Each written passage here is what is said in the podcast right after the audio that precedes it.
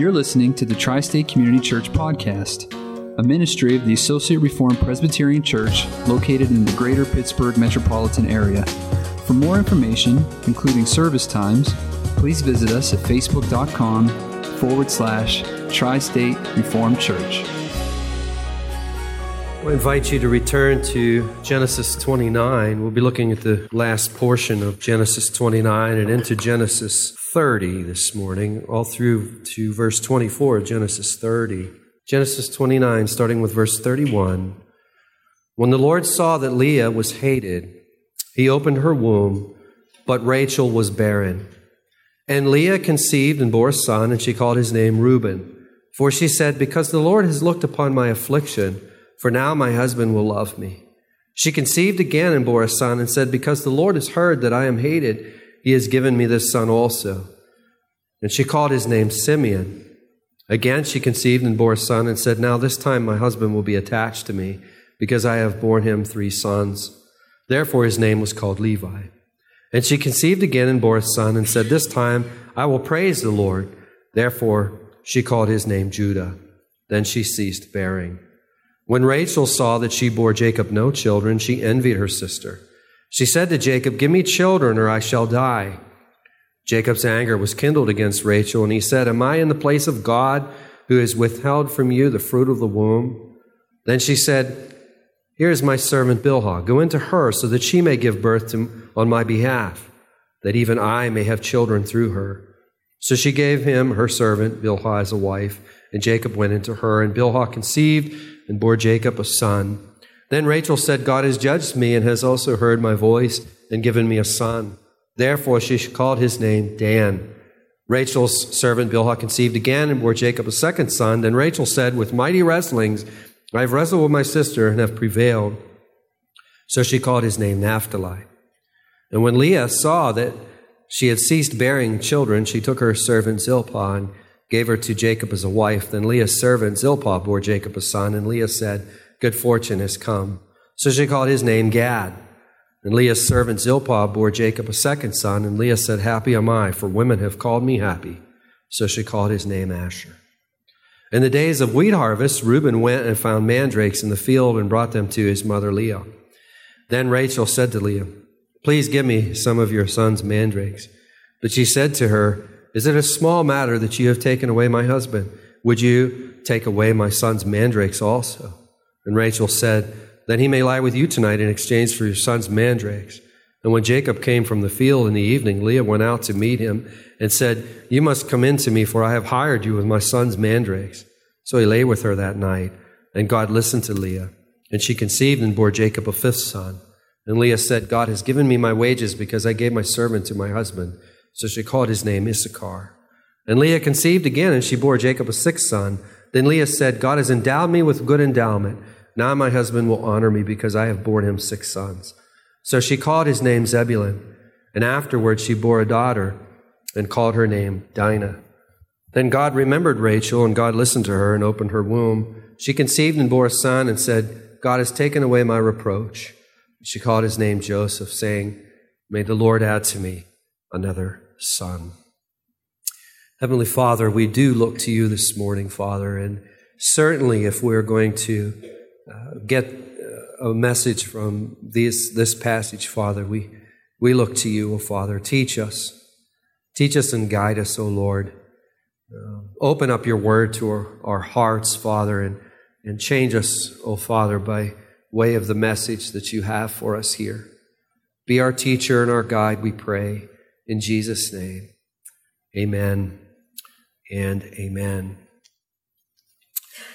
The psalm that we read this morning is our call to worship, and then verse 1, as we used for our scripture memory verse, is a verse that is really probably familiar to everyone. It's probably one of those verses where I know this is in the Bible, unless the Lord builds the house. But then, if you ever have a verse in your mind, you're thinking, "Now, where's that at?" And you're looking through the Bible all over the place trying to find where the verse is, and it's probably one of those verses. It's Psalm 127, verse 1, and it contains a truth in it that unless the Lord builds the house, those who build labor in vain. At the beginning of the mission work here at Tri-State Community Church, very early on, we began to pray, Lord, we ask that you would build this church, that you would build this ministry in such a way that everyone who is watching and all of us who are watching would clearly see that it is you who are building this ministry. That it's not being built as the result of the pastor. It's not being built as the result of Rick Anderson. It's not being built as a result of any particular family that's come into the church. It's not being built as the result of any one individual who happens to be here. But no, that the building is indeed visible to all. The building is being done by you. Now, that we have prayed that way for almost 11 years. And think about it for a minute. Think about it. How did you come here? Was it the result of me meeting with you at Tim Hortons and talking you into coming here? Not that that would be a bad thing. I'm not saying that's a bad thing.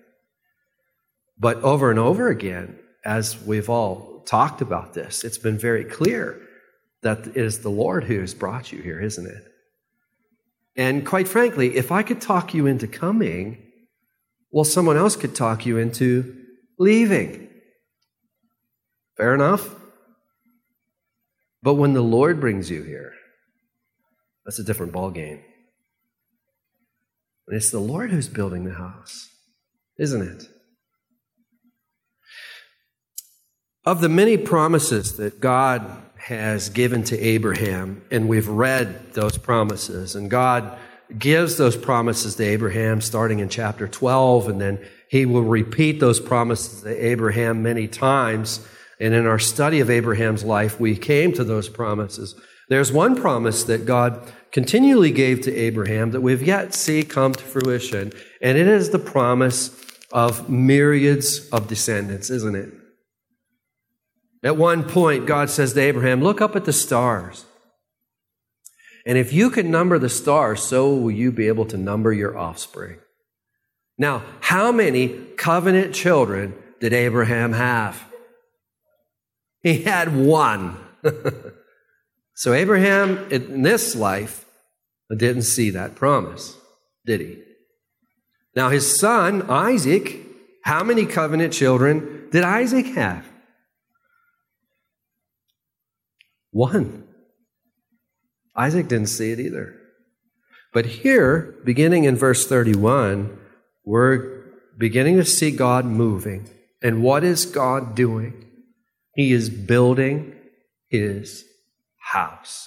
That is what he's doing. That is what we begin to see in verse 31. And this would begin with Jacob, Abraham's grandson. And in verse 31, of chapter 29, we read the words, when the Lord saw that Leah was hated. Now, what's going on there? Well, let's be really careful with the word hate in verse 31. Because the modern reader who reads this may come to the conclusion that Jacob can't stand Leah. That he doesn't even want to hear the word Leah. He doesn't even want to hear her name, that she's off in a tent somewhere in the far corner of his camp, and just the very sight of her is like nails down a chalkboard. We could come to that conclusion if we were just looking at this verse, because after all, the word hated is being used, isn't it? But the context won't support that kind of interpretation. And something we need to remember is sometimes when the Bible uses the word hate, it doesn't mean that kind of hatred. In fact, I'll give you an example. Jesus in the gospel, in Luke's gospel, chapter 14, I think. Jesus says, unless a man hates his mother, or his father, and his mother, and his brothers, and even his own life, he cannot be my disciple. Now, what is Jesus saying there? Is he saying that if we're going to be his disciple, then we need to hate our parents and our siblings, and even our own lives? Now, we know better than that, because that interpretation will not stand under the scrutiny of the rest of the teaching of the Bible, because Jesus calls us to love our enemies, doesn't he? So then what does Jesus mean? What he means is we're to love the Lord our God with all of our heart, mind, soul, and strength. In other words, we're to love Jesus more than we love our parents, more than we love our siblings, more than we love even our own lives.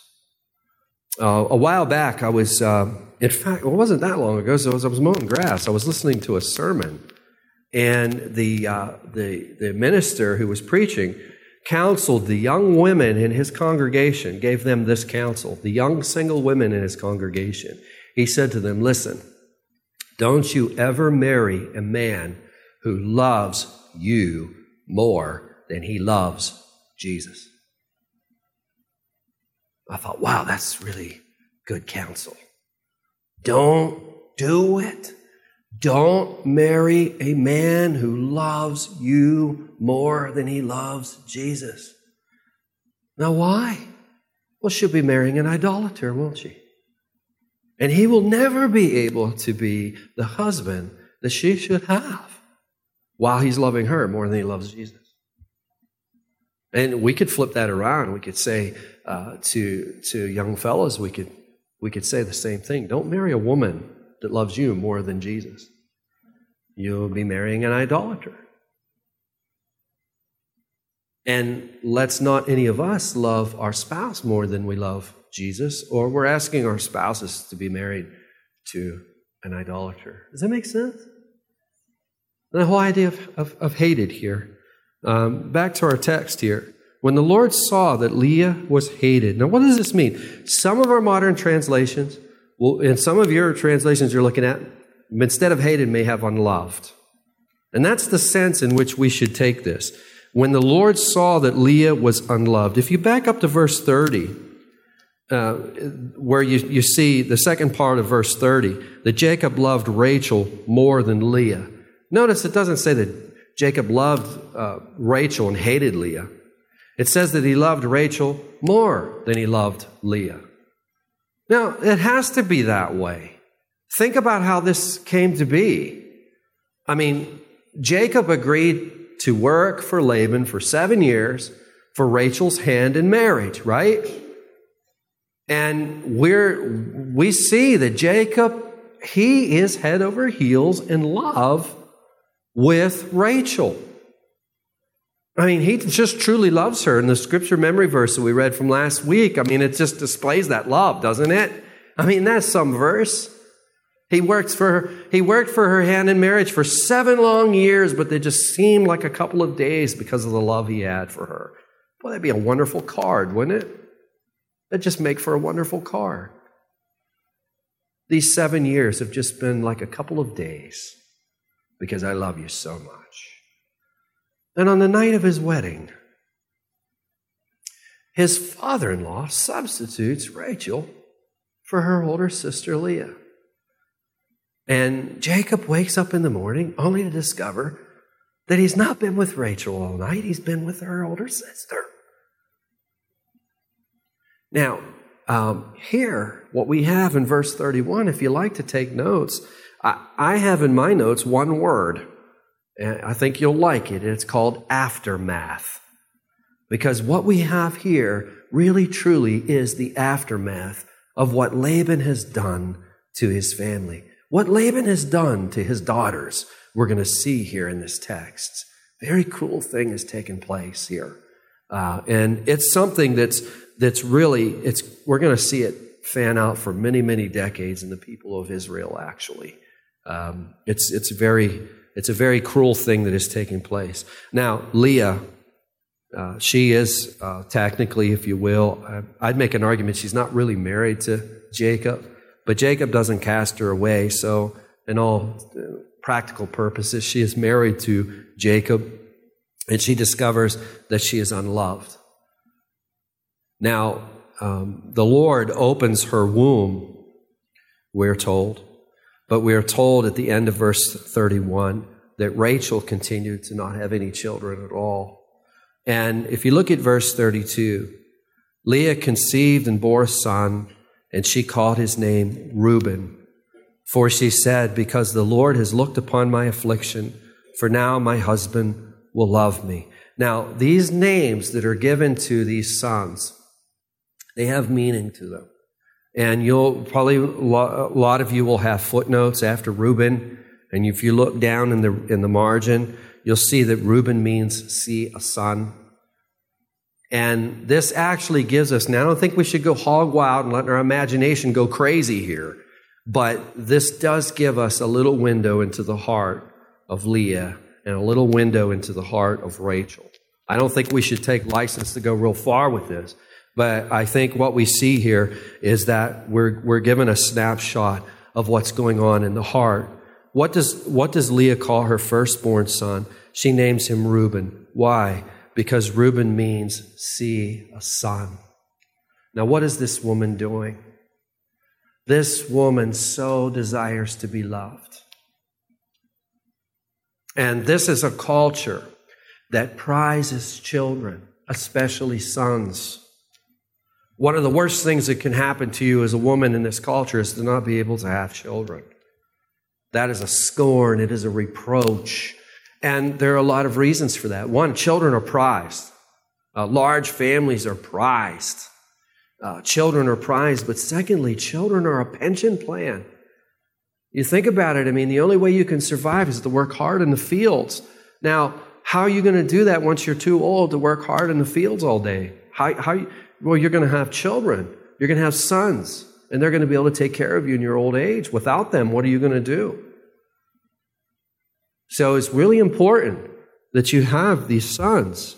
Now here's Leah. She's given Jacob his firstborn son. And she names him Reuben. And what is the significance of this? She's saying, Jacob, look, a son. Will you love me, Jacob? A son. Will you love me? And you can just see, you know, the more I study this passage, the more I really feel for Leah. Now, Leah got herself in this mess, no doubt. There's no way that Leah could be in this if she didn't participate with her father. I mean, she went along with being substituted for Rachel. But let's think about this for a minute. Imagine living in this culture. And I'll say this to the ladies that are in the group this morning. Imagine living in this culture. The firstborn is the one who has to be married off first. And you're Leah. And, you know, every time the neighbor boys come over to play or whatever, they all want your little sister's phone number. Why? Because your little sister is just really cute. Your little sister is gorgeous. And it reminds you that you're just average. And there's all this pressure on you. You have to be the first one married. Think of the pressure. Think of how much pressure there would be on you.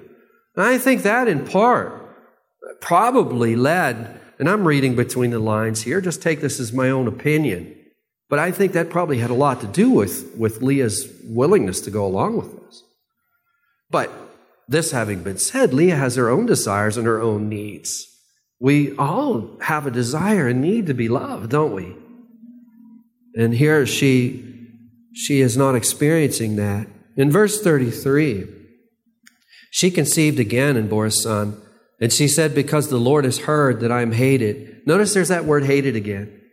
When I first began studying this, I wondered why the ESV translators kept using hated. And I think, well, I should use unloved. I mean, that would be clearer, wouldn't it? But the more I studied this passage, the more I think, I think hated's good. I think hated is good. Now, I don't know. I can't ask the ESV translators. I don't know why they chose hated. The King James Version chose hated. I don't know why, but here I have a sneaking suspicion it's for this reason. And again, I'll ask the ladies, I'll ask you, tell me what you think of this. Every time Leah, who's working so hard to receive Jacob's love, every time she perceives that coldness, it would come across as hatred, wouldn't it? She's working so hard to get Jacob's love. But it's very clear that he loves her little sister. He can't give her what she wants. And when she gets what he can give to her, there's a coldness to it that feels like hatred. That's my suspicion. And I think it's spot on, isn't it? Notice what Leah is doing. She conceived again, verse 33. And she says, because the Lord has heard that I'm hated, he has given me this son also. And she called his name Simeon. And Simeon sounds like the Hebrew word for heard. What's Leah been doing? She's been pouring her heart out to God. Leah is a woman of faith. And she's been casting her cares upon the Lord. And she recognizes as this second son comes, she's recognizing that God is hearing her and answering her. And now every time she calls her son Simeon, Simeon, come here, she's going to remember that the Lord heard her prayers. And so will everyone else when they hear the name Simeon. She's a woman of faith. She seems to be growing in her faith too. Verse 34, she conceived and bore a son and said, now this time my husband will be attached to me because I have borne him three sons. Therefore his name will be called Levi. And Levi sounds like the Hebrew for attached. Here you see her heart again from another angle, don't you? Sometimes people will say, what's up with all these gangs? How can young men get involved in all of these gangs? You know, what in the world? Why would you want to be involved in a gang and go through these initiations and some of the things that they go through? And I'll tell you, it's one word, it's attachment. A lot of those young men come from terrible, terrible homes and home life, and they want to be attached. They want to feel attached to something. And that need for attachment, the need, have you ever felt the need? You just want to fit in? And how hard is it to not feel like you fit in? That hurts, doesn't it? When you just don't feel like you fit in, like you're not attached to anyone, like you're not loved. And here we see in her heart, we see her just pouring out. She names her third son Levi. She's hoping that now three sons, she'll feel like she fits in. And in verse 35, she conceives again and bore a son and said, this time I will praise the Lord. There I think we see more spiritual growth in Leah because she names her fourth son Judah. And Judah sounds like the Hebrew for praise. I will praise the Lord. He has given me four sons. And every time she calls Judah, every time she calls his name out of the field, she's reminded of the praise that she will give the Lord for him, her fourth son. And that brings us to the beginning of chapter 30, verse 1. And there we read, when Rachel saw that she bore Jacob no children, she envied her sister. Pay careful attention to this word envy, because it's poison. There's poison. There's poison in this now. What is going on? Rachel is now envying her older sister, maybe for the first time in her life. She's envying her older sister. Now, what's wrong with that? What is envy? Envy is when we experience resentment over the blessing that someone else has received. We have this feeling of resentment. They have something that we want, and we resent them for it. And it is a powerful emotion, and it's capable if it's nurtured and it's fed. It is the capability of leading us into doing awful, awful things. Envy and its close cousin jealousy can lead us into doing just awful, awful things. Notice what Rachel said. It's like she leaves sense of her mind. She says to her husband, Jacob, give me children or I shall die. You see that phrase? Give me children or I shall die. Now, what kind of talk is that? It's the talk of envy. It's not rational. There's nothing rational about it. Once it gets a hold of you, it starts to consume you. And it doesn't just consume you, it'll consume those who are around you as well, as we're going to see. And how does Jacob respond? In verse 2, Jacob's anger is kindled against Rachel, and he said, am I in the place of God who has withheld from you the fruit of the womb? What is Jacob saying? He's saying, Lord, unless the Lord builds the house, is what he is saying. You know, children don't just come from the physical activity, but that the Lord has to bless. Children come from the Lord is how Jacob is answering Rachel. And then Rachel, in verse 3, she takes a leaf out of Sarah's book. Notice what she does. Here is my servant Bilhah. Go into her that she may give birth on my behalf. Now, as bizarre as this sounds to us, this was something that was lawful in that day. It was lawful in that day. It's not something that the Scriptures don't condone this. The Scriptures don't. God doesn't call his people to do this. This is something that is lawful in that culture and in that society. But listen, just because it's legal doesn't mean it's moral. Just because it's legal doesn't mean it's right. There are a lot of things in our country that are legal that God, I can tell you right now, can't stand. Just because it's legal doesn't mean it's moral. And besides that, the story of Abraham and Hagar should have been a well-known story in this household. And the misery that it caused should have been well-known. But again, envy, it'll blind you. It's not rational. It'll just blind you. It'll just consume you. There's this blessing that someone else has that you want. And the bitterness will just take over. And she says, here's Bilhah. Marry Bilhah. And Bilhah will she'll give me children. And of course, in verse 5, Jacob does it. And she bears a son. And then in verse 6, Rachel says, God has judged me and has also heard my voice and given me a son. Therefore, she called his name Dan. And if you look down, Dan sounds like the Hebrew for judged. Now, where is Rachel on this? I've tried to straighten that out all week, and I'm just going to leave that alone. How's that sound? I think just by doing that, I think you get the drift, don't you? In verse 7, Rachel's servant Bilhah conceived again and bore Jacob a second son. Then Rachel said, with mighty wrestlings I have wrestled my sister and prevailed. And what does she name her second son? Naphtali, which sounds like the Hebrew for wrestling.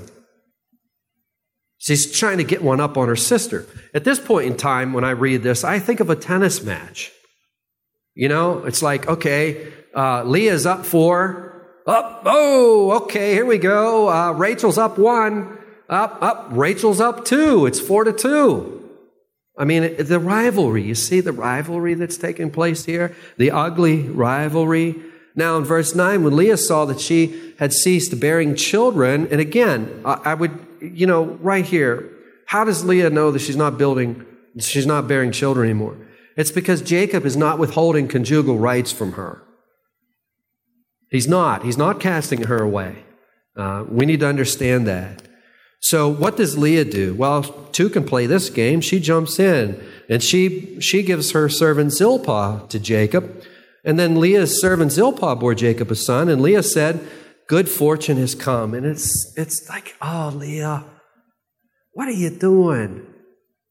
And notice what she says here. You were doing so good in verses 31 through 35. Now what has happened? That envy is cancerous, isn't it? Look what happens. She says, good fortune has come. I don't think as believers we should talk that way ever.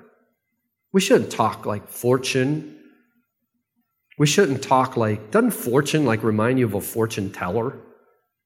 We shouldn't talk like chance and luck and all that stuff. And notice, good fortune has come. So she called his name Gad. And Leah's servant, verse 12, bore Jacob a second son, and Leah said, happy am I, for women have called me happy. So she called his name Asher. And then everything reaches a new low, beginning in verse 14. In the days of wheat harvest, Reuben went and found mandrakes in the field and brought them to his mother Leah. Then Rachel said to Leah, please give me some of your son's mandrakes. Now, what's up with that? You know, mandrakes. What's up with that? Well, the ancients would be smiling and giggling right now. In fact, if we lived in that culture, you know, some of us might be, you know, not wanting to be seen, but we might be chuckling. Why would we be chuckling? Because to the ancients, mandrakes were sometimes referred to as love apples. Love apples. And it was believed by them that the mandrake could enhance sexual activity and enhance fertility. That's what was believed. Now, what goes on here? Here is Leah with these mandrakes, or these love apples, if you will. And Rachel comes and says, please give me some of your son's mandrakes. Notice how Leah responds in verse 15. She said to her, is it a small matter that you have taken away my husband? Would you take away my son's mandrakes also? Now, let's sort that out for a minute. What is Leah saying to Rachel? Leah is saying to Rachel that Rachel's taken away her husband. And you got to scratch your head here. Wait a second. Have you forgot the wedding night? It was supposed to be my wedding. No, it wasn't. I'm the oldest. I get married first. Yeah, but Jacob labored for 7 years for me. You see how twisted this is? Look at the mess that Laban has made. Look what he has done to his daughters. Look what he has done to his children. You'll notice what Rachel says. Well, then he may lie with you tonight in exchange for your son's mandrakes. Now, this is a low. This is really a low. And in fact, it has the scent of it of another story that we read, a really dark story, where Esau's been out in the field all day, and he comes in and he's famished, and Jacob happens to be making a bowl of stew. And Esau says to his brother, oh, give me some of that stew. I am famished. And what does Jacob say? Sell me your birthright. Give me your birthright and I'll give you some stew. Something sacred is exchanged for food. Here we have something sacred, the marriage bed, being exchanged for mandrakes. This is ugly. It's ugly. Now, in verse 16, when Jacob came in from the field in the evening, Leah went out to meet him and said, you must come into me, for I have hired you with my son's mandrakes. So he lay with her that night, and God listened to Leah, and she conceived and bore Jacob a fifth son. And Leah said, God has given me my wages because I gave my servant to my husband. So she called his name Issachar. She's not even thinking straight, is she? She's not even thinking straight. That's what this will do to you. In verse 19, Leah conceives again, and she bore Jacob a sixth son. Then Leah says, God has endowed me with a good endowment, and now my husband will honor me because I've borne him six sons. And she called his name Zebulun. Then afterwards, she bore a daughter and called her name Dinah. So Leah bears Jacob six sons, six of the 12 tribes of Israel, six of the heads of the 12 tribes of Israel have Leah as their mother. And in verse 22, we see, I think we can see a turn in Rachel's spiritual life here in verse 22. Then God remembered Rachel, and God listened to her and opened her womb. And she conceived and bore a son and said, God has taken away my reproach. Notice it says God listened to her. What has she been doing? Many, many years of barrenness and reproach and scorn seems to have humbled her. It seems to have humbled her, and she has cast her cares upon the Lord, and he has answered her, and she has borne a son, and his name is Joseph, saying, may the Lord add to me another son.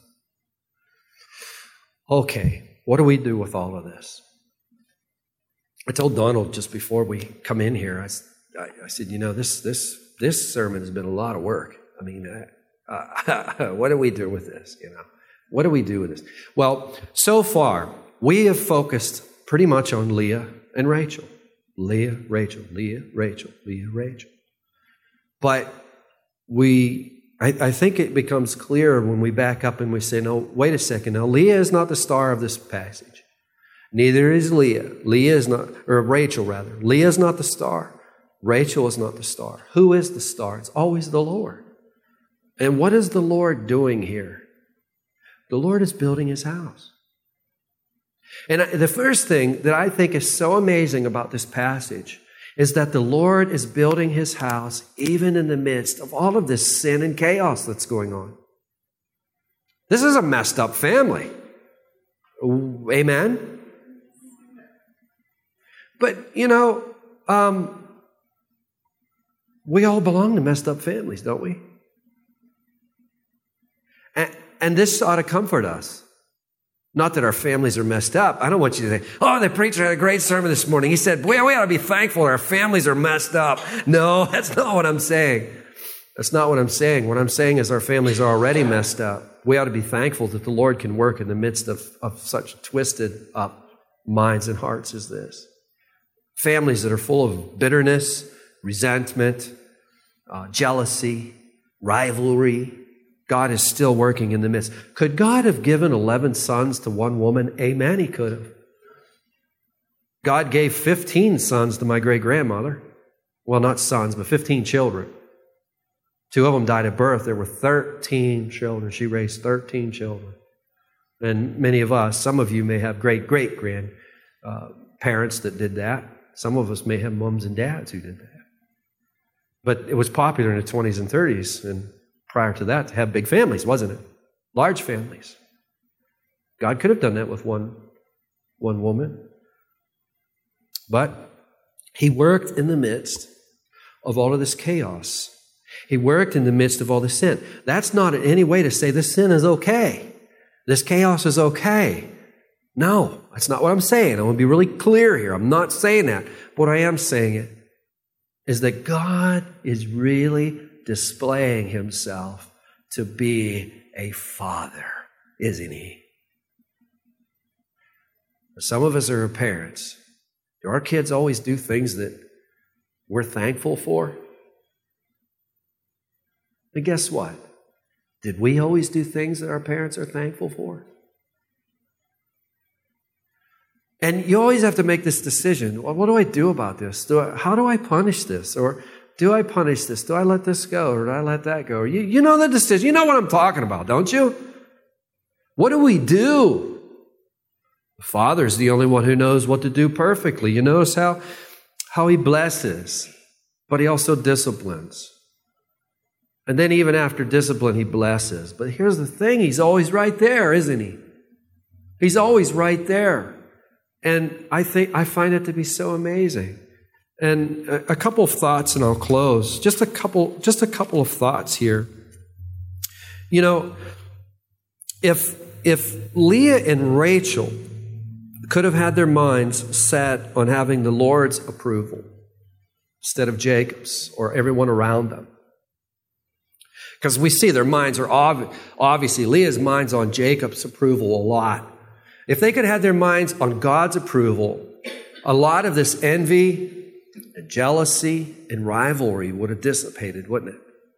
Or I might even put it another way. Let's go a step further. If Leah and Rachel would have had their hearts set on their blessed Redeemer and the riches of redemption, then envy, rivalry, jealousy would have given over to praise and joy. How do things work out for Leah and Rachel? Well, Rachel conceived and bore a son, and his name's Joseph. And in the course of our study of Genesis, we're going to be studying Joseph's life quite a bit. And some of you who know the story, is Joseph your average, ordinary guy? No way. He is a man who every mom would be proud to call her son. He's a great. He's one of the great men of God in the Old Testament. And Rachel can say, that's my boy. And what about Leah, the unloved? Leah, the unloved. Let's just think about 2 of her sons. One of her sons' name's Levi. Who is Levi? He's the great-grandfather of this guy called Moses. Do you realize that? And if we want to speak in biblical languages, we can skip generations since we can say Leah is Moses' mother. We can talk that way. Bible talks that way all the time. We'll skip a couple generations. Moses. When she looks upon Moses, that's my boy. But there's another son. There's another son that Leah has, and his name is Judah. Now, what does that mean? Well, Judah has a son. We're skipping a few generations, but one of his sons named is David. King David. And the entire line of Israel's kings come from unloved Leah. If her mind could have been set on the things that were above, she wouldn't have participated in this rivalry. It would have been easier. It wouldn't have taken all of the pain away, but it would have been easier for her to deal with her station in life, because she would have truly seen her station in life. She is the mother of the line of kings, and her greatest descendant is who? Who is Leah's greatest descendant? Jesus. When she looks upon Jesus in one sense, Jesus in terms of his humanity, she's one of the few women that can say, that's my boy. That's an amazing thing, isn't it? Let's pray. Heavenly Father, O Lord, unless you build the house, those who build labor in vain. But, O Father, in this great passage of Scripture that at the start we think, what do we do with this? Well, Father, as we labor before you and as we study and we wrestle, O Lord, you have so much in this passage to teach us, and we've only touched the tip of the iceberg this morning. But we see that here you are building your house. And the amazing thing is we see you're such a father in the midst of all this sin. Polygamy, having multiple wives, is something that you absolutely detest. But here are your kids. And as parents, we can relate with that. These are our kids. Look what they're doing. Oh, Father, in the midst of all that, you're truly being a father. You're disciplining when discipline is needed. You're blessing as blessings are needed. And you're so blessed beyond anyone's imagination that Leah, the unloved, good, in her genealogical descendantry, identified Jesus in her line. Oh, Father, that Rachel would give birth to Joseph. Oh, Father, we so thank you. Oh, Father, that when you build a house, you build a magnificent house. And we thank you for that house. And we thank you, oh, Father, for engrafting us in it. We praise you in Jesus' name. Amen and amen.